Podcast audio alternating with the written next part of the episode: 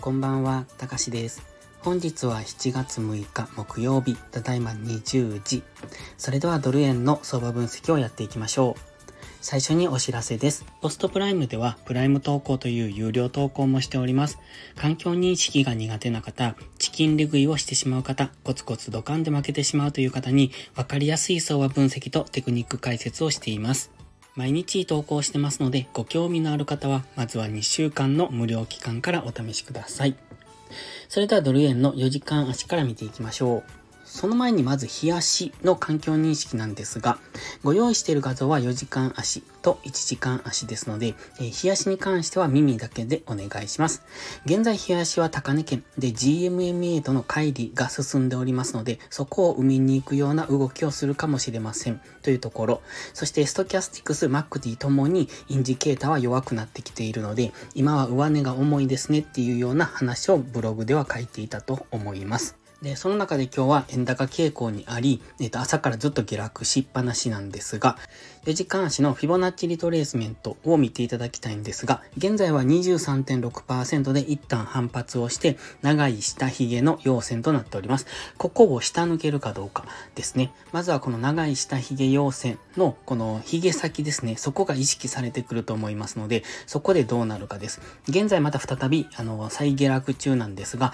もう一度下落して、その髭先付近で反発する。つまり、買い足でダブルボトムをつけて上昇していくのか、それともオレンジのトレンドラインがもうちょっと距離がありますので、もう一段下ですね、38.2%の143円ぐらい、そのあたりまで下落する可能性も考えておきたいです。まずは一旦23.6%で長い下髭陽線を出してますので、ここが、ただの反発で終わるのか、それともここで下げ止まって次の上昇に行くのかっていうところを見ておきたい。今はストキャスティクスがもうちょっと下げる余地があるんですが、過去のゴールデンクロスの位置ぐらいのところまでは来てますよね。ですので、このあたりで値固めをすれば次の上昇につながる可能性もありますが、やはりオレンジのトレンドラインとちょっと距離があるのは気になりますので、反発するにしてももう少し時間がかかるかもしれないですね。V 字で上昇するというよりも、値固めを現在地付近で行う可能性。そうするともう2、3日反発の上昇に時間がかかるかもしれません。もしくは値幅調整でもう一段下落ですね。先ほど言った143円ぐらいまで下落する可能性もありますので、その辺を見ておく。ただ下がったところでは日足の押し目買いが入ってきますので、あまりどんどん下落するというイメージは持たない方がいいかもしれません。もし大きく下落するなら142円ぐらいまでというのも考えられるんですが、まずはフィボナッチリトレースメントの38.2%の143円ぐらいまでというところを見ておく。そしてその手前の23.6%で現在は反発するかどうかっていうところを見ておくのがいいと思います。では、1時間足です。1時間足では黄色のボックスを下抜けてきて、そのボックスの今加減がレジスタンスに変わるかどうかっていうところですね。GMMA の青帯まで届かずに下落してますが、もう一度上昇するんじゃないのかなと思います。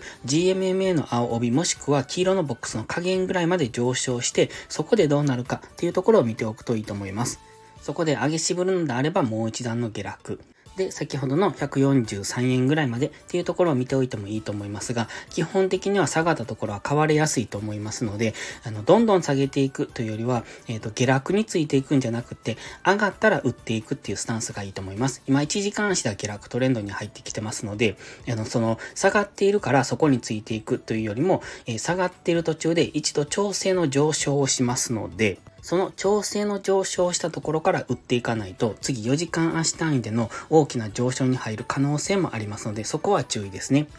まずは143円、もしくはオレンジの4時間足に引いていたオレンジのトレンドライン付近、もしくは現在地ですね。えっ、ー、と、本日の安値ぐらいのところでの反発を見ておくのが良さそうです。ただし、売る場合も買う場合も慎重にトレードするのがいいですね。売る場合は上がったところから、買う場合はしっかり下がって、下げ止まりを待ってからっていうのを見ておかないと、基本的な流れは大きく上昇トレンド中ですし、その中で今調整の下落がどこまで進むのかっていうところなので、もし深く入れば142円ぐらいまで下げる可能性もあるので、そこは慎重に。売る場合も買う場合もしっかり押しを待つ、もしくは戻しを待つっていうところを意識していけるといいですね。